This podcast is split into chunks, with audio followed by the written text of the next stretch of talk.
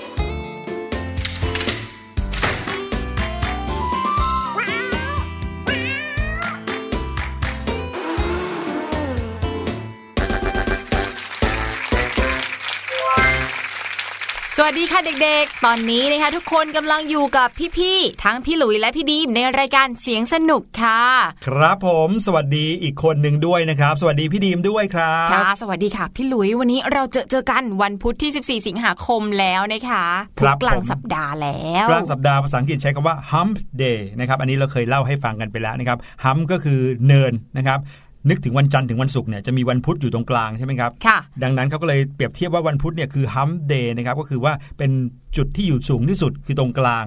หลังจากวันพุธไปเนี่ยก็คือจะวิ่งไหลลงข้างล่างแล้วแผ่วแล้วอ่าเหมือนกับว่าเราก็เตรียมตัวที่จะหยุดเสาร์อาทิตย์แล้วค่ะบางคนเตรียมตัวหยุดเสาร์อาทิตย์ตั้งแต่วันพุธเลยก็มีไหวไปไหวไปนะคะแต่ว่าพี่ดิมนึกถึงอีกคำหนึ่งค่ะ Wednesday shy อ่า ลูกคนกลางค่ะ พี่ดิมเป็นลูกคนเล็ก แต่ว่าไม่มีไม่มีคำเรียกมั้งลูกคนเล็ก แต่ว่าลูกคนกลางน่าอิจฉามาก Wednesday shy นะอ่าคะมีชื่อเฉพาะของตัวเองลูกวันพุธ เออถ้าเกิดว่าเป็นลูกคนกลางแล้วเกิดวันพุธด้วยมีหรือเปล่าเออ่าอชาวเสียงสนุกคนไหนเป็นคนกลางนะครับ แล้วแถมเกิดวันพุธด้วย ตรงกับศัพท์ของชื่อเรียกลูกคนกลางเลย Wednesday ชายนะครับเอาละครับ วันนี้เรามาเจอกันเช่นเคยนะครับ ไม่ใช่เพียงแค่เจอกันสดๆ ในวันพุธเท่านั้น แต่ว่าใครที่ฟังรายการของเราย้อนหลัง เจอกันทุกที่ทุกเวลาไม่ว่าจะเป็นตื่นเช้าไปโรงเรียนหรือว่าก่อนนอนนะครับสามารถฟังได้ทางเว็บไซต์ของไทย PBS นะครับเข้าไปที่วิทยุนะครับหรือว่าเรดิโอก็ได้แล้วแต่บางทีหน้าจอของเรานะครับไม่ว่าจะเป็นหน้าจอมือถือ หรือหน้าจอคอมพิวเตอร์เนี่ยเป็นภาษาอังกฤษค่ะมันจะขึ้นว่าเรดิโอแต่ถ้าเกิดว่าหน้าจอเป็นภาษาไทยก็จะขึ้นว่าวิทยุคลิกเข้าไปนะครับ แล้วก็เข้าไปหาชื่อรายการเสียงสนุก คลิกเข้าไปได้เลย เราจะเจอกันเป็นรายการย้อนหลังที่เจอกันต่อเนื่องเลย ใครอยากฟังยาวๆมากกว่า 1 ชั่วโมง ฟังตรงนี้ได้เลยครับ อยากรู้เหมือนกันนะคะพี่หลุยว่าน้องๆเนี่ยติดตามฟังรายการของเราทางช่องทางไหนมากที่สุดนะ คือพี่ดิมเนี่ยยังเห็นเด็กๆ หลายคนชอบฟังวิทยุอยู่นะครับวิทยุแบบที่เป็นเครื่องเลย ยิ่งถ้าไปอืมตามต่างจังหวัดนะจะเห็นบ่อยมาก เด็กๆเนี่ยก็จะนั่งอยู่บนแคร่กับ คุณลุงคุณป้านะคะแล้วก็นอนฟังวิทยุกันช่วงเย็นๆแบบนั้นนะบรรยากาศดีมากเลย ใช่ครับ แต่ว่าหาได้ยากมากถ้าเกิดเป็นในเมืองเนาะค่ะอยากเจอจังเลย อยากรู้จังเลยว่ามีใครที่ฟังวิทยุกันอยู่บ้าง ชาวเสียงสนุกคนไหน ฟังวิทยุฟังรายการวิทยุอยู่บ้าง แสดงตัวให้ดูหน่อยอืมอ่านะครับบอกกันหน่อยว่าเป็นคนชอบฟังวิทยุเหมือนกันนะครับเอาละครับในช่วงนี้กลางเดือนไม่ใช่กลางเดือนสิ กลางเทอมค่ะอ่ากลางเทอมของน้องๆ เนี่ยก็มักจะมีการสอบกันแล้วนะครับอืมเป็นการสอบกลางภาค สอบเก็บคะแนนอะไรอย่างนี้นะครับ หลายหลายวิชาก็ไม่มีการสอบใช้วิธีการเก็บคะแนนด้วยการส่งงานค่ะอ่าพี่หลุยเนี่ยนะครับ เป็นคนที่สอบไม่ค่อยเก่ง ก็เลยขยันทำงานมากขยันส่งงานให้สวยๆเลยนะครับ เพื่อที่จะได้มีคะแนนเก็บเท่ากับเพื่อนๆเขาอ๋อนะครับก็มีอะวิธีน้ในการเรียนที่แตกต่างกันไปนะ แต่ว่าทางที่ดีนะ ขยันทั้งสองอย่างควบคู่กันไปเลยก็จะดีมากๆเลยนะถูกต้องครับ แล้วก็สิ่งหนึ่งที่จะเกิดขึ้นเสมอหลังสอบก็คือว่าเราจะนึกถึงที่เที่ยวแล้วอ่านะครับไม่ใช่ที่เที่ยวที่เราจะต้องไปไหนไกลๆหรอกนะครับ บางทีเราหยุดอยู่บ้านในระยะแบบสั้นๆ แค่ 2 สัปดาห์อย่างเงี้ยโรงเรียนหยุดให้เนี่ยเราก็นึกถึงกิจกรรมที่เราจะทำแล้วไปวิ่งเล่นตามที่ที่เราไม่เคยไป มีอยู่ปีหนึ่งนะพี่หลุยจำได้เลยนะครับว่ามีเหมือนกับเขามาก่อสร้างตรงแถวแถวๆบ้านค่ะบ้านหลังเก่าของพี่ดุยเนี่ยอืมเขามาก่อสร้างกันแล้วทีเนี้ยมันก็เลยมี กองดินกองทรายเยอะมาก แต่ว่าเขายังไม่มาก่อสักทีนะครับเขาก็เหมือนกับเอากองดินกองทรายที่ขุดจากที่อื่นอะมาทิ้งไว้เป็นกองใหญ่ ๆ เลย โอ้โห เราสนุกใหญ่เลยนะครับ พอถึงเวลาช่วงปิดเทอมช่วงแบบกลางเทอมอย่างเงี้ยหยุดแค่อาทิตย์ 2 อาทิตย์ นัดเพื่อนๆเลยให้มาเจอกันที่นี่แล้วเราก็สมมุติว่าตรงนั้นเนี่ยคือแบบภูเขาผจญภัยเลย แล้วก็ไปโอ้โหวิ่งเล่นกันสนุกสนานมากนะครับ ไม่รู้ว่าเดี๋ยวนี้น้องๆในยุคนี้เขายังทำแบบนี้กันอยู่หรือเปล่าอืมเออมีการนัดเพื่อนๆไปวิ่งเล่นตามที่ต่างๆ หรือเปล่า ถ้าเป็นยุคนี้นะพี่ดิมว่าคุณพ่อคุณแม่อาจจะไม่ค่อยปล่อยให้เด็ก ๆ ไปเล่นตามใช้งานก่อสร้างอ่าอะไรเงี้ยเพราะว่าอาจจะกังวลเรื่องอันตราย พวกเศษตะปู เศษหินดินทรายอืมอย่างพี่ดิมอะเคยไปเล่นแบบพี่หลุยเลยนะครับแล้วก็เข็ดไม่กล้าไปเล่นอีกเลย เพราะว่าไปจมกับคล้าย ๆ กับกองทรายหรือว่าโคลนอะครับเกือบถึง เกือบถึงขาข้างบนต้นขาเลยอะโอ้น่ากลัวมากสำหรับเด็กอายุ7-8ขวบนะคะอันตรายมากๆเลย แต่ว่าโชคดีที่ตอนนั้นอะพี่กับเพื่อนๆช่วยกันดึงขึ้นมานะ ไม่งั้ครันบป่านนี้นะ ไม่ได้มานั่งจัดรายการแบบนี้หรอก เหมือนแบบในหนังเลยแล้วจะมีทรายดูดอะไรเงี้ยมีค่ะโคลนดูดอะไรแบบนั้นหรืแล้อวเปล่าแล้ว แล้วถึงเพิ่งไปเห็นในหนังทีหลังนะคะว่ามันมีพวกทรายดูดโคลนดูดมันน่ากลัวจริง ๆ นะคะอื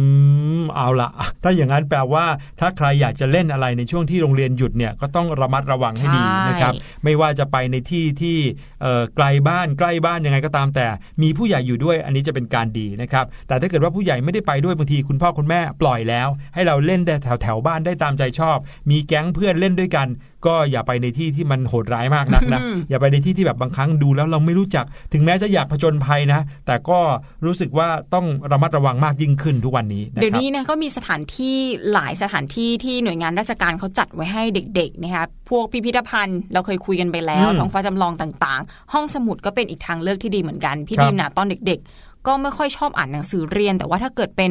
หนังสือต่างๆ ที่อยู่ในห้องสมุดเนี่ยโหช่วยให้เวลาเนี่ยผ่านไปได้เร็วมากเลยนะคะพี่หลุยชอบอ่านใช่ไหมชอบอ่านมากอ๋อกว่านึกว่าชอบเอามาหนุนนอนไมา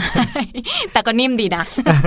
จะบอกว่าเวลาที่น้องๆไปเที่ยวตามที่ต่างๆ หรือว่าไปเล่นแถวๆบ้านยังไงก็ตามแต่นะครับ สิ่งหนึ่งที่เราควรที่จะ ลองทำดูนะครับหรือว่าเพิ่มเติมให้ตัวเองดูก็คือการฝึกเป็นคนช่างสังเกตครับอ่าเออถ้าเกิดว่าฝึกช่างสังเกตบางครั้งเราอาจจะได้เห็นความผิดปกติ หรือบางทีอาจจะได้เห็นสิ่งที่เป็นอันตราย แล้วก็ทำให้เราปลอดภัยมากยิ่งขึ้นนะครับเสียงจากข่าวที่เราจะเอามาฝากน้องๆ ในวันนี้นะครับช่วงหน้าหลังจากฟังเพลงกันเนี่ยก็เป็นเรื่องของการสังเกตของน้องคนหนึ่งที่เขาไปวิ่งเล่นแถวบ้าน จนกระทั่งเจอกับการค้นพบครั้งยิ่งใหญ่เลยละครับอืมเป็นการค้นพบที่ ย้อนกลับไปถึง 66 ล้านปีเลยนะคะอุ้ยนานมากชักอยากจะรู้แล้วสิว่าถูกดึงน้องย้อนเวลาไปเหรอ นั่นน่ะสิน้องเขาไปเจออะไรประตูโดเรมอนหรือเปล่าประตูย้อนเวลาเนี่ยนะเอาละเดี๋ยวเราไปฟังเพลงกันก่อนดีกว่านะครับ แล้วช่วงหน้ากลับมาในช่วงเสียงจากข่าวแล้วเรามาอัปเดตกันครับ คิดจะออกจากบ้าน โดยไม่ยอมบอกแม่ ระวังจะโดนรังแกเหมือนเจ้าแกะน้อย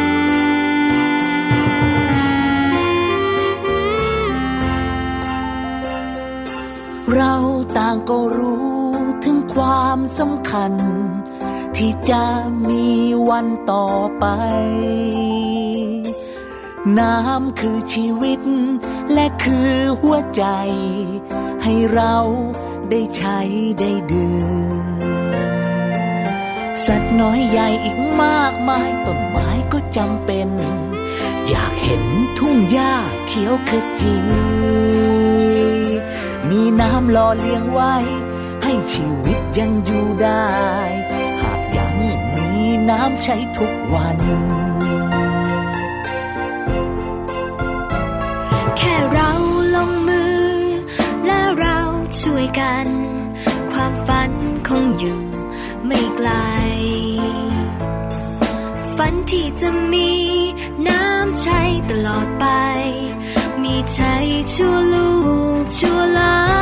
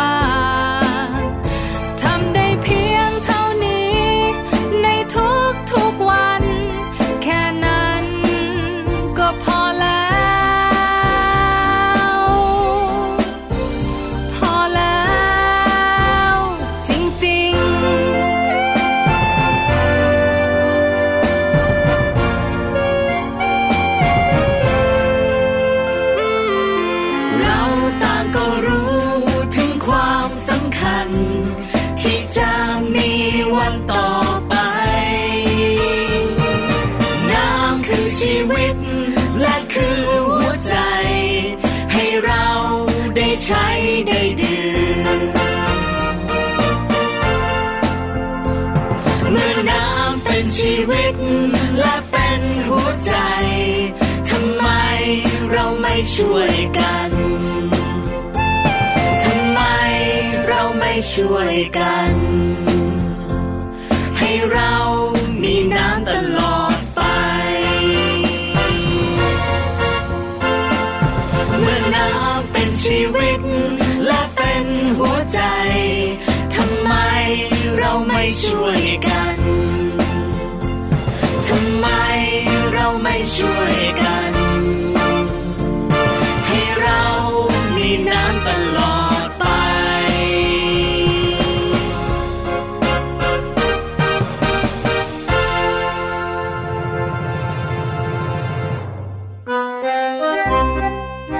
เสียงจากข่าว กลับเข้าสู่ช่วงเสียงจากข่าวนะครับ ช่วงแรกของรายการเราในวันนี้ เมื่อกี้เกินกันไปแล้วด้วยนะครับ ว่าเป็นเรื่องราวของการช่างสังเกตของเด็กคนหนึ่งที่วิ่งเล่นแถวๆบ้านโอ้เชื่อเลยนะครับว่าน้องๆ ชาวเสียงสนุกตอนนี้อาจจะนึกถึงกิจกรรมที่เราวิ่งเล่นแถวบ้านกันมาบ้างแล้วนะครับว่าโอ้โหแล้วเราเล่นแถวบ้านเป็นยังไงกันบ้าง แต่น้องคนนี้นะครับวิ่งเล่นแถวบ้านแล้วช่างสังเกตมากพอที่จะทำให้เขา เจอกับอะไรแปลกอืมเรียกได้ว่าเป็นการค้นพบที่น่าจะกลายเป็นอีกหนึ่งหน้าของประวัติศาสตร์เลยก็ว่าได้นะคะเพราะว่าเด็กชายคนนี้ค่ะ ไปพบกับหินประหลาดริมน้ำนะคะครับที่ไหนได้ หินประหลาดที่ว่าเนี่ยเป็นไข่ไดโนเสาร์อายุ 66 ล้านปีครับพี่ลุยๆโอ้ย ไข่ไดโนเสาร์เลยเหรอเนี่ย ใช่ ไม่น่าเชื่อ นี่ก็เป็นเรื่องราวของเด็กชายชาวจีนนะคะอายุ 10 ปีเท่านั้นเอง เขาเป็นผู้ค้นพบที่สำคัญมาก พบฟอสซิลไข่ไดโนเสาร์ริมแม่น้ำค่ะเจ้าหน้าที่เผยนะคะว่าเป็นไข่ไดโนเสาร์ยุค Cretaceous อายุ 66 ล้านปีนับว่าเป็นการค้นพบครั้งสำคัญเลยทีเดียวค่ะ ครับ เด็กชายคนนี้นะคะชื่อว่าจางหยางจือ เป็นเด็กชาวจีน ผู้มีความใฝ่รู้แล้วก็ชื่นชอบวิทยาศาสตร์ด้วยนะ โอ้โห บังเอิญจริง ๆ เลยอืมสิ่งที่เขาสนใจมากที่สุดเนี่ยคือเรื่องราวเกี่ยวกับไดโนเสาร์ด้วย ครับ และเขาก็ไม่เคยคาดคิดเลยนะคะว่าวันหนึ่งเนี่ยตัวเองจะได้กลายเป็นผู้ค้นพบคนสำคัญค่ะหยังจือเนี่ยเขาเล่าว่าเขาไปเห็นหินลักษณะแปลกๆ โดยบังเอิญนะคะ ก็คิดว่าเอะหน้าตามันก็คล้ายกับไข่ไดโนเสาร์ที่เคยเห็นตามสารคดีกับพิพิธภัณฑ์นะ แต่ว่าที่น่าแปลกไปกว่านั้นก็คือมันกลับกลายเป็นฟอสซิลไข่ไดโนเสาร์ของแท้ของจริงเลยนะคะ ครับผมเว็บไซต์ Daily Mail เนี่ยรายงานว่าหยางจือค้นพบหินแปลก ๆ นี้เนี่ยที่เขื่อนดินริมแม่น้ำตง ในเมืองเหอหยวนมณฑลกวางตุ้งนั่นเอง วันนั้นนะคะหยางจือเนี่ยเขาออกไปนอกบ้านกับแม่ของเขาที่ชื่อว่าหลี่เสี่ยวฟางและหยางจือเนี่ยก็ลงไปมองหาก้อนหินแถวๆริมแม่น้ำเพื่อจะเอามาใช้กระเทาะเปลือกถั่ววอลนัทค่ะ ครับห ยางจือเนี่ยเขาสังเกตเห็นหินหลายก้อนมีหน้าตาแปลกไปจากหินปกติ คือหินปกติเนี่ยมันจะมีลักษณะกลมๆกลมๆนะคะแต่ว่าเจ้าหินอันนี้เนี่ยมันคล้ายกับไข่ของตัวอะไรบางอย่างค่ะ เขาก็คิดเล่นๆนะ ว่าเอ๊ะมันอาจจะเป็นไข่ไดโนเสาร์หรือเปล่านะครับเขาก็เลยหยิบหินก้อนเนี้ยไปให้แม่ดูค่ะ แม่เห็นแล้วก็คิดว่าอืมมันอาจจะใช่อย่างที่ลูกชายว่าไว้ก็ได้นะอืมก็หเลน้ายตามันไม่เหมือนกับหินก้อนอื่นจริง ๆอะเนาะค่ะมันคงจะโดดเด่นมากจริง ๆ คุณแม่เนี่ยก็เลยโทรแจ้งตำรวจให้มาตรวจสอบค่ะตำรวจเนี่ยก็เลยเดินทางมาเก็บไข่แล้วก็ประสานไปยังพิพิธภัณฑ์ไดโนเสาร์เมืองเหอหยวนด้วยนะ หลังจากเจ้าหน้าที่ผู้เชี่ยวชาญได้วิเคราะห์ดูนะคะก็ยืนยันว่าเนี่ยแหละ คือฟอสซิลไข่ไดโนเสาร์จริง ๆ ค่ะ หลังจากนั้นนะคะเจ้าหน้าที่ก็เลยเดินทางลงพื้นที่ มามองหาไข่ไดโนเสาร์ที่จุดดังกล่าว แล้วก็พบไข่ลักษณะเดียวกันอีกประมาณ 10ใบด้วยกัน โอ้โห นี่อาจจะเป็นรังของไข่ไดโนเสาร์ในยุคนั้นเลยก็ได้ครับนะคะต้องบอกก่อนนะว่าไข่ที่เด็กชายคนนี้ค้นพบเนี่ยไม่ใช่เหมือนลักษณะเหมือนไข่ไก่นะ ถึงแม้ว่าจะรูปร่างเหมือนไข่แต่ก็ใหญ่เกินฝ่ามือของเด็กอีกนะ ใหญ่โตเหมือนกันอืมทำให้เขารู้สึกว่าเออหินรูปรูปร่างแปลกๆนะเหมือนไข่เลย ก็เลยต้องไปบอกผู้ใหญ่ นี่อันนี้เป็นสิ่งที่ถูกต้องเลยนะครับ เด็กๆ ถ้าเห็นอะไรแปลกๆหนึ่งเลยเราช่างสังเกตใช่ไหมสังเกตเสร็จปุ๊บเราก็จะเห็นอะไรที่มันไม่เหมือนกับสิ่งทั่ว ๆ ไปแถวๆนั้น เสร็จแล้วพอเห็นปุ๊บเราก็จะรู้สึกว่าเรายังไม่ควรที่จะจัดการอะไรทุกอย่างด้วยตัวเอง ให้รีบบอกผู้ใหญ่ก่อนนะครับ แล้วผู้ใหญ่ก็จะไปบอกคนที่เกี่ยวข้องต่อไปครับ ค่ะ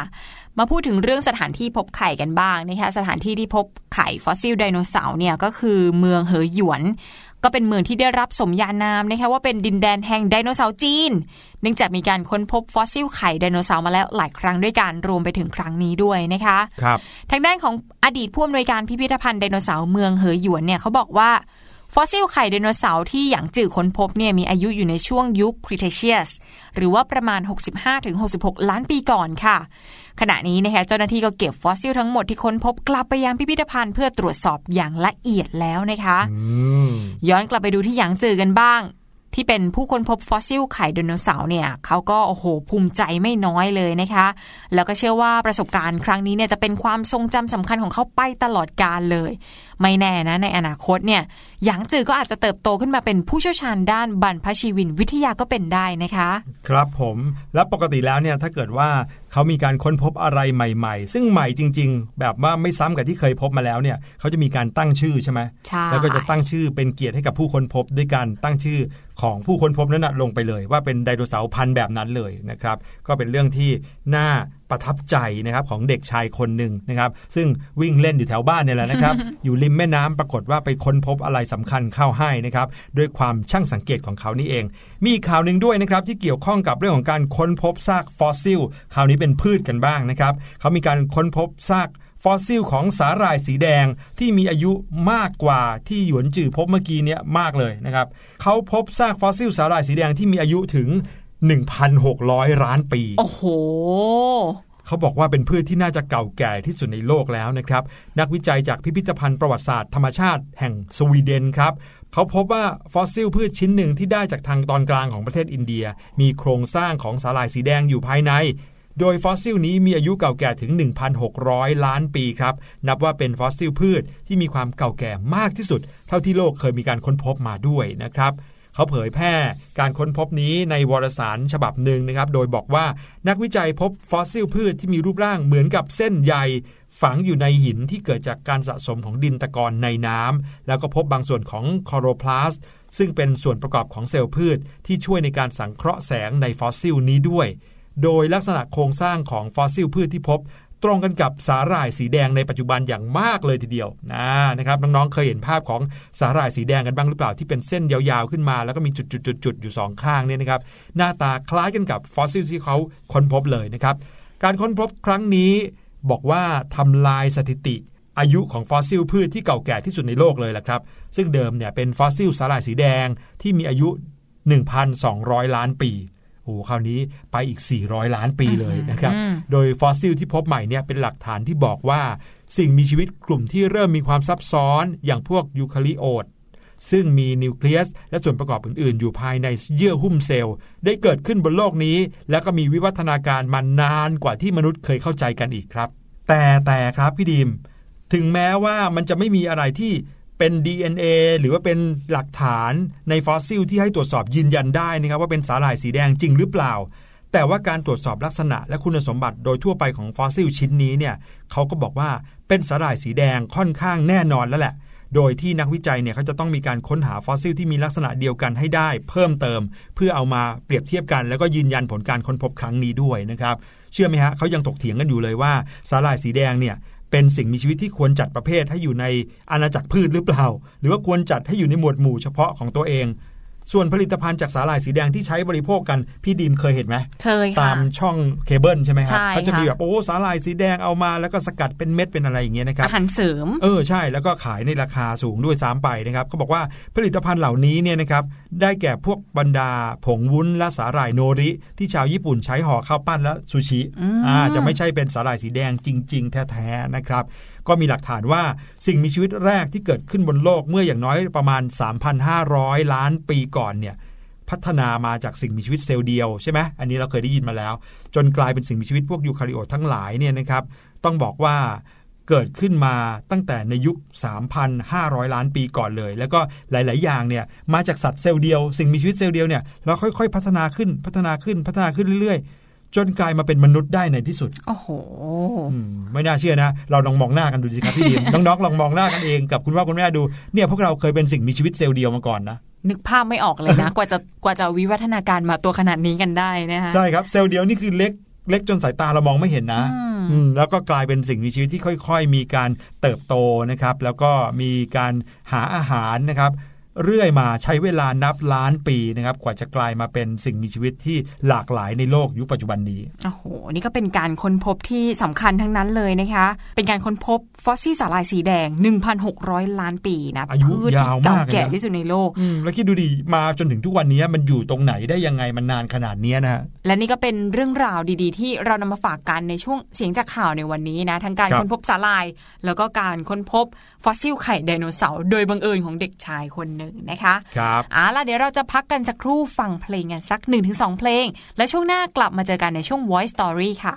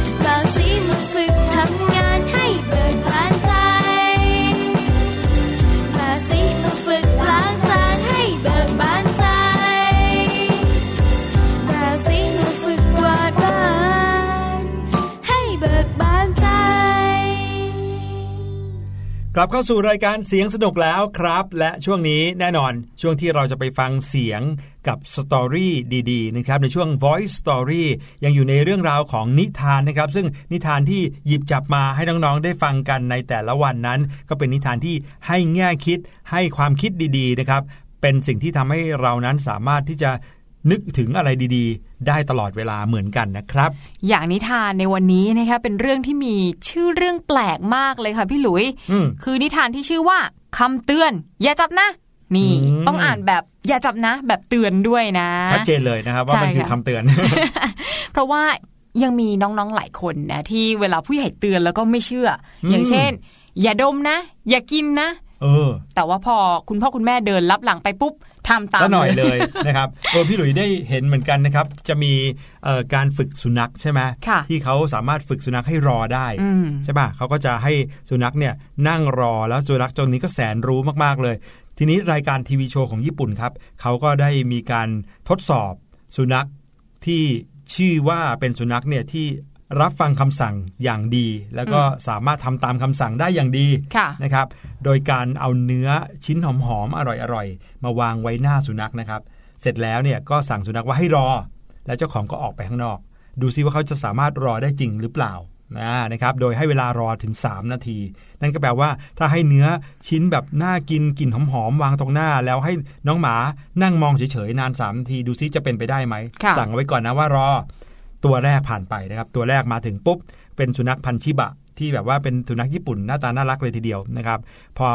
เออเจ้าของเขาโฆษณาเอาไว้ก่อน ว่าเจ้าชิบะตัวนี้เนี่ยนะสุดยอดเลย แสนรู้ปฏิบัติเออตามคำสั่งได้เป็นอย่างดี บอกว่าให้รอต้องรอแน่ค่ะนะครับทีนี้พอเจ้าของบอกว่ารอก่อนนะ แล้วก็วางเนื้อไว้เสร็จแล้วก็เดินออกไป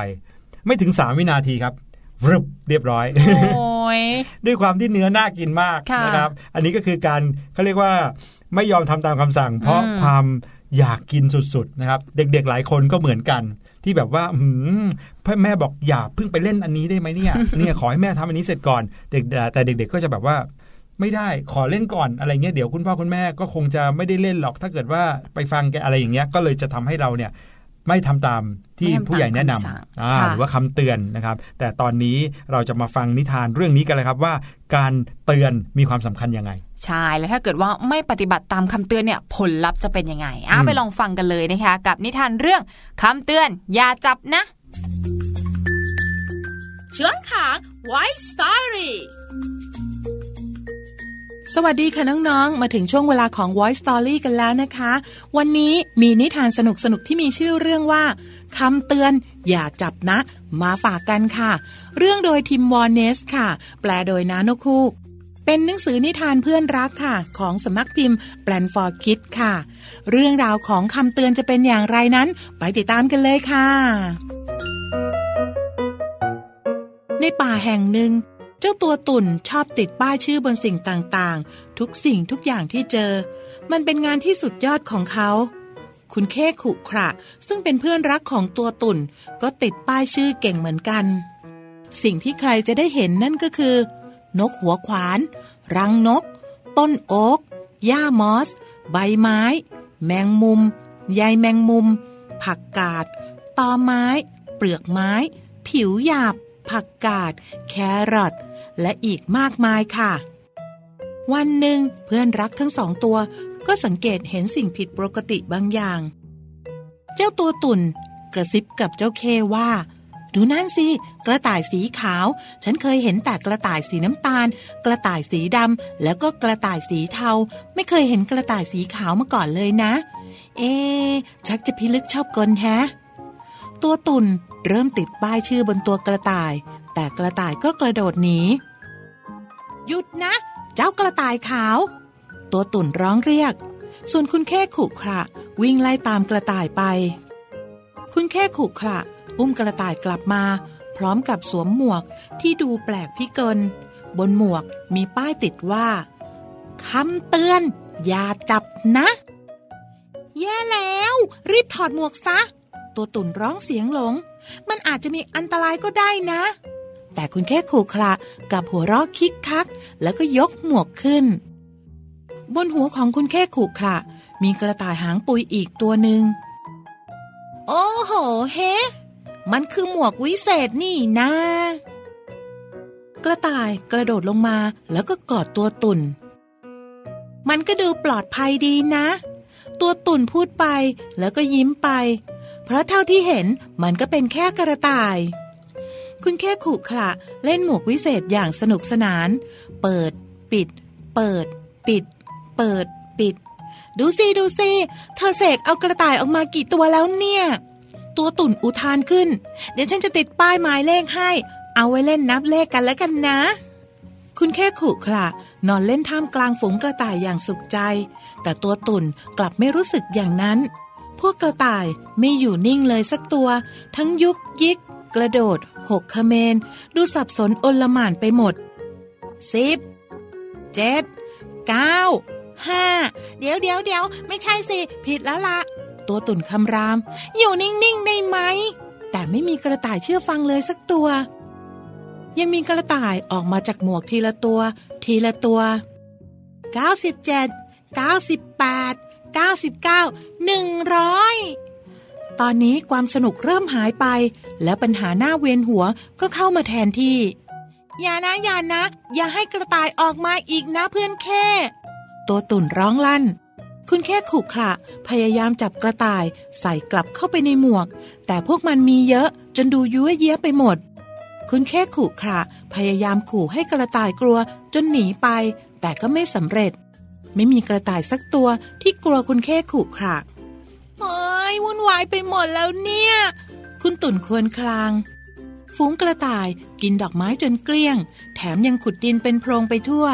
และตอนนี้พวกมันก็พากันอึ จนเรียราดไปหมด หยุดเดี๋ยวนี้นะ เจ้ากระต่ายตัวแสบ และแล้วคุณแค่ขู่ขละก็สังเกตเห็นบางอย่างที่น่าสะพึงกลัว หมายเลข 54กำลังมุ่งหน้าไปที่แปลงผักของตัวตุ่น ตัวตุ่นรีบวิ่งตามไปทันที พร้อมกับตวาดว่า เอาแครอทของฉันคืนมานะ ทั้งคู่ต่างก็ดึงไปแล้วก็ดึงมา ดึงไปแล้วก็ดึงมา จนกระทั่ง กระต่ายหมายเลข 54ทำแครอทหลุดมือ เย้ ได้คืนแล้วได้คืนแล้ว ตัวตุ่นตะโกน พรางเหวี่ยงแครอทไปมาอย่างผู้ชนะ กระต่ายตัวอื่น พากันหยุดแล้วก็จ้องเขม็งทำจมูกยุกยิก แล้วพวกมันก็พุ่งเข้าใส่ตัวตุ่นและเค้ขลุขระตัวตุ่นรีบร้อง รีบเพ่นกันเถอะเพื่อนแค่ แต่คุณแค่ขลุขระวิ่งไปสะดุดหินทำให้แครอทของตัวตุ่น หลุดมือลอยละลิ้วไป แล้วก็ตกปุ๊ลงในหมวกวิเศษ กระต่ายตัวหนึ่งกระโจนตามแครอทแล้วก็หายวับไปชัยโยชัยโยเร็วเข้า รีบไปเอาแครอทมาอีกเยอะๆเลย ตัวตุ่นร้องดีใจ เพราะรู้แล้วว่า วิธีจะให้กระต่ายกลับเข้าไปในหมวกต้องทำอย่างไร และเพื่อนรักทั้งสองก็ช่วยกันโยนแครอทลงไปในหมวกสิบเก้าแปดเจ็ดหกห้าสี่สามสองหนึ่งกระต่ายหายไปหมดแล้ว เราทำสำเร็จแล้วเพื่อนแค่ คุณแค่ขุขระยังคงจ้องดูข้างในหมวกอย่างไม่สบายใจ อย่ากังวลไปเลยนะ มันหายไปหมดแล้วละ พวกเขาค่อยๆ ถือหมวกกลับไปยังที่ที่เจอ อย่างระมัดระวัง แต่คุณแค่ขู่ขละเหลือเห็นบางสิ่งบางอย่างที่ดูแปลกตา สิ่งนั้นมีป้ายติดไว้ว่า อย่าไปจับมันนะ ตัวตุ่นร้อง พวกเราไม่อยากเจอปัญหาอะไรอีกแล้วนะเพื่อนแค่ แต่ไม่ทันซะแล้วล่ะค่ะน้องๆ เพราะว่าเพื่อนเคได้หยิบมาเรียบร้อย จนตัวตุ่นต้องร้องบอกว่า โอ้ยตายละ ไม่เอาแล้วนะ ฉันไปก่อนดีกว่า คราวนี้เพื่อนเคกลายเป็นนักมายากล แล้วก็สามารถเสกให้นกพิราบบินออกมาได้อย่างมากมายค่ะ เพื่อนเครู้สึกผิด ขอโทษเพื่อนตุ่น แล้วก็อยากให้เพื่อนตุ่นนั้นให้อภัยค่ะ น้องๆค่ะอะไรก็ตามที่เขาห้าม อย่าทำนะคะ เพราะว่าสิ่งนั้นอาจจะเป็นสิ่งไม่ดีก็ได้ค่ะ เหมือนกับนิทานเรื่องนี้ที่บอกว่าคำเตือนอย่าจับนะหมดเวลาของ Voice Story แล้วล่ะค่ะ กลับมาติดตามเรื่องราวสนุกๆ แบบนี้ได้ใหม่ในครั้งต่อไปนะคะ ลาไปก่อน สวัสดีค่ะ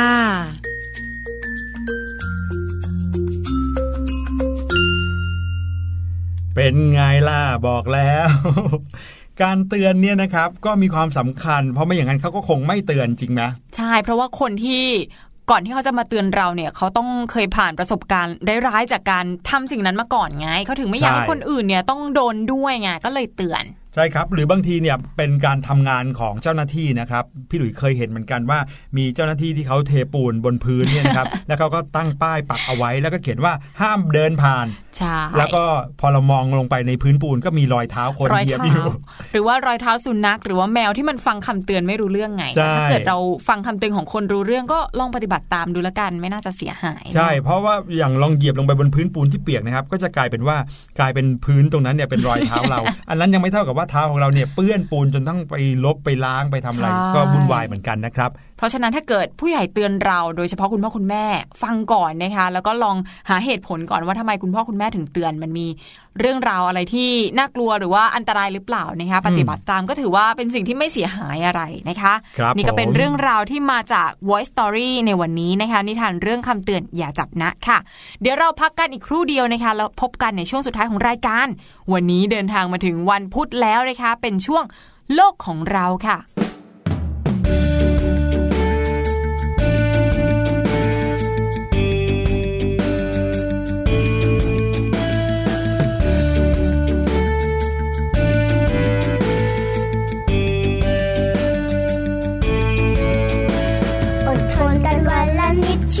จะดีในวันข้างหน้า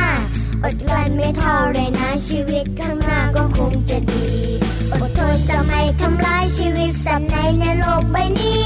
อดทนที่จะทำดีไม่หยิบไม่ช่วยขโมยของใคร อดกลั้นที่จะไม่แย่งของใครที่เขานั้นหวงแค่ไหนอดกลั้นไม่พูดอะไรที่มันไม่จริงและไม่เข้าที อดทนที่จะไม่พูดไม่ทำอะไรที่มันไม่ดี อดกลั้นที่จับนานีและมีเมตตากันทุกเวลาอด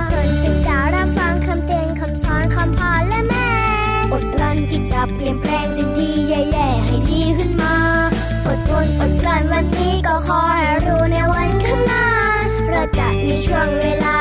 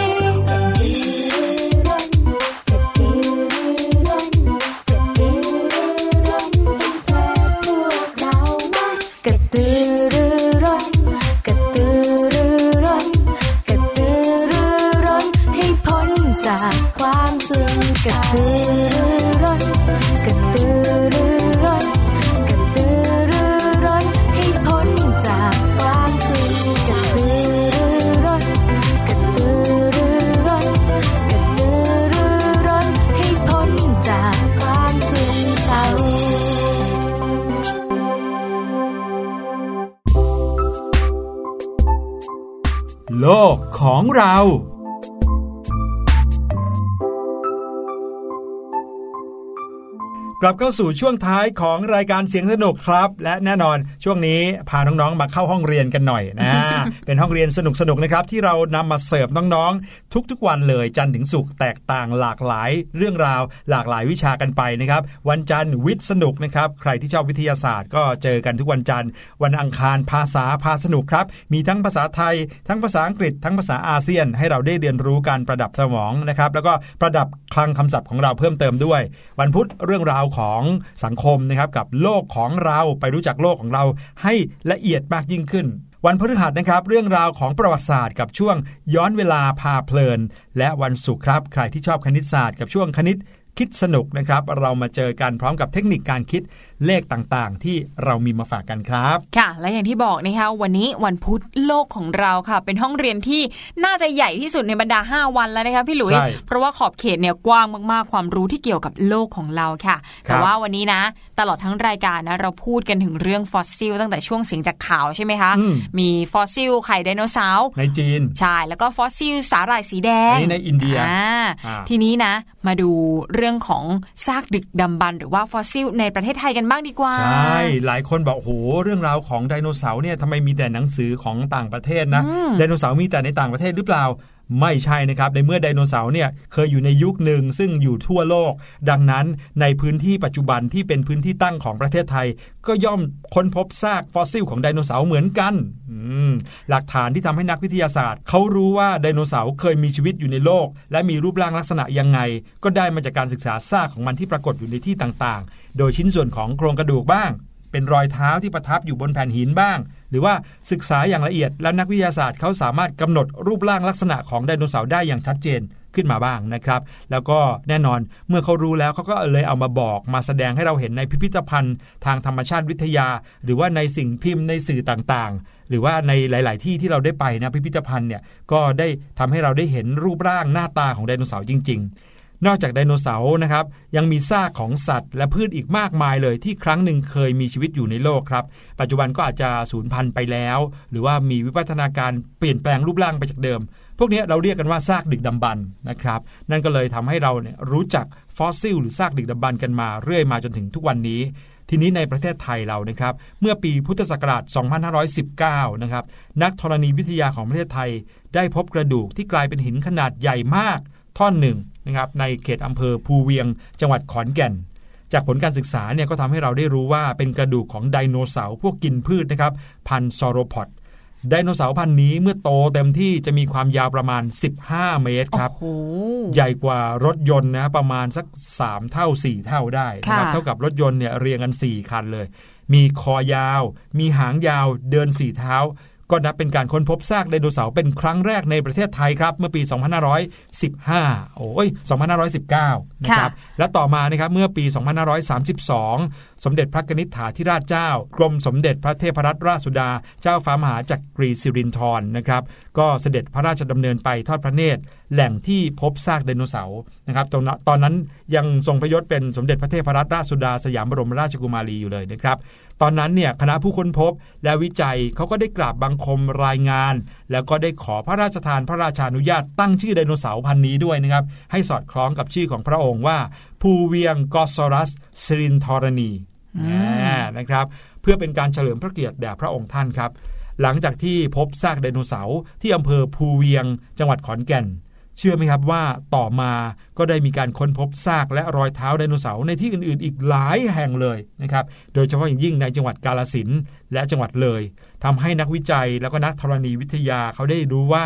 ในอดีต ดินแดนภาคตะวันออกเฉียงเหนือของประเทศไทยเนี่ยเคยเป็นแหล่งที่อยู่อาศัยของไดโนเสาร์มาก่อนอนะก่อนที่พวกมันจะสูญพันธุ์ไปเมื่อเรา 65 ล้านปีก่อนครับ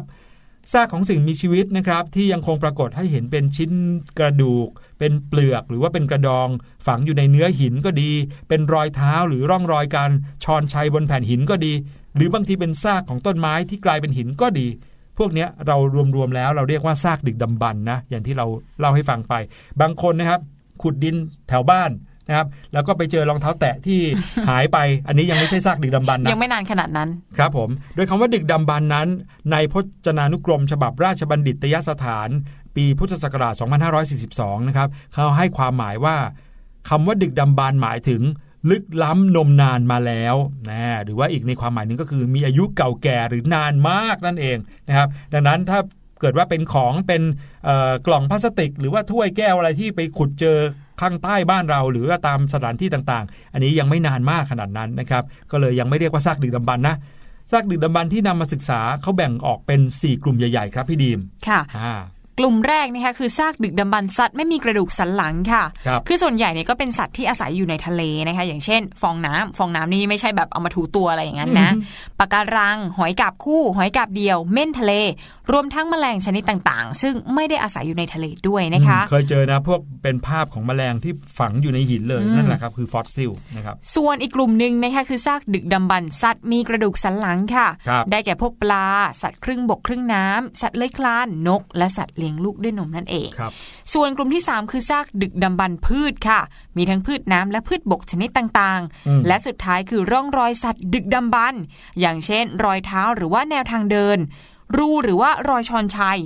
มูลของสัตว์ที่ปรากฏให้เห็นอยู่ในชั้นหิน อันนี้ก็รวมๆเรียกได้ว่า ซากดึกดำบรรพ์เหมือนกันนะคะ ก็มีประมาณอยู่ 4 อย่างนี้ ถ้าน้อง ๆ ไปค้นพบอะไรบางอย่างเนี่ยอย่าปล่อยผ่านนะครับค่ะบางทีอาจจะเป็นซากดึกดำบรรพ์ก็ได้ ใช่ค่ะสำหรับแหล่งซากดึกดำบรรพ์ที่มีอายุเก่าแก่ที่สุดในประเทศไทยนะคะอยู่ที่เกาะตารุเตาจังหวัดสตูลโอ้โหฟังแล้วอยากไปจังเลยใช่ก็ถือว่าเป็นซากดึกดำบรรพ์สัตว์ไม่มีกระดูกสันหลังนะคะอายุราว 500ถึง470 ล้านปีมาแล้วค่ะ